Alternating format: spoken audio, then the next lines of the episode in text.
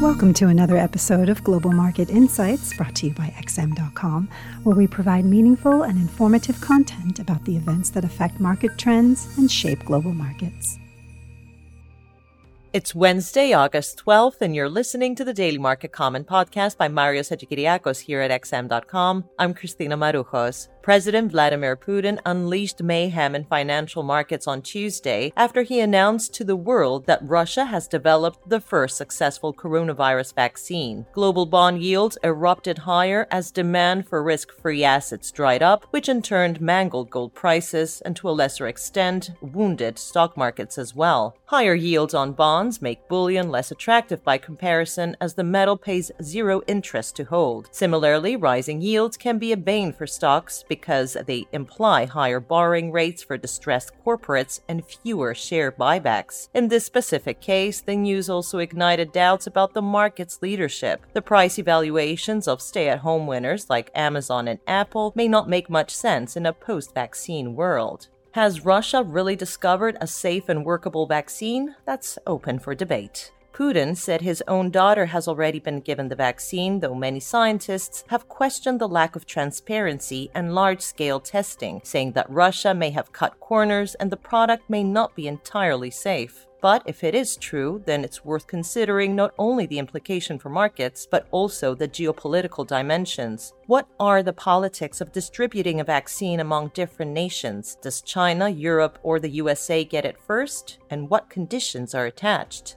Gold fell without a parachute on Tuesday, losing more than $100 to settle near $1,900 as short term momentum chasing speculators were shaken out. The fact that Congress remains in a stalemate about more stimulus may have added fuel to the carnage, as the gridlock implies that any eventual deal may be smaller in size and thus a smaller government deficit, which is negative for gold. Many now are asking whether gold has already peaked. It's a tough one to navigate. If this is the beginning of a sustained and healthy rally in bond yields, then yes, gold's best days are likely behind it. But it's difficult to envisage that. For one, the Fed won't be happy with rising yields as it may slow down the recovery. If yields continue to spike, policymakers might ultimately step in, first with words and then with policies like yield curve control to tame the beast. Besides pushing rates back down, that would also hammer the dollar lower, both positives for gold. Beyond that, government deficits will likely stay enormous for years, as putting the spending genie back in the bottle is hard for politicians seeking votes. Combined with ultra easy central banks, this raises fears of debt monetization and fiat currency debasement, which in turn makes gold a more essential part of institutional portfolios. Keep an eye on Fed speakers today for any signals they are becoming uneasy easy. The Fed's Rosengren speaks at 2 o'clock GMT, Kaplan at 3 o'clock GMT, and Daly at 7 o'clock GMT. In the broader currency market, there wasn't much reaction to all this. The defensive yen did lose some ground, but that was about it. It's not all quiet, though, as the Reserve Bank of New Zealand went all out overnight. Policymakers expanded their QE program by more than even the most aggressive analysts expected and opened the door for using negative interest rates and purchasing foreign assets. Additionally, they made it very clear they would like to see a lower exchange rate. The Kiwi dollar naturally fell on the news.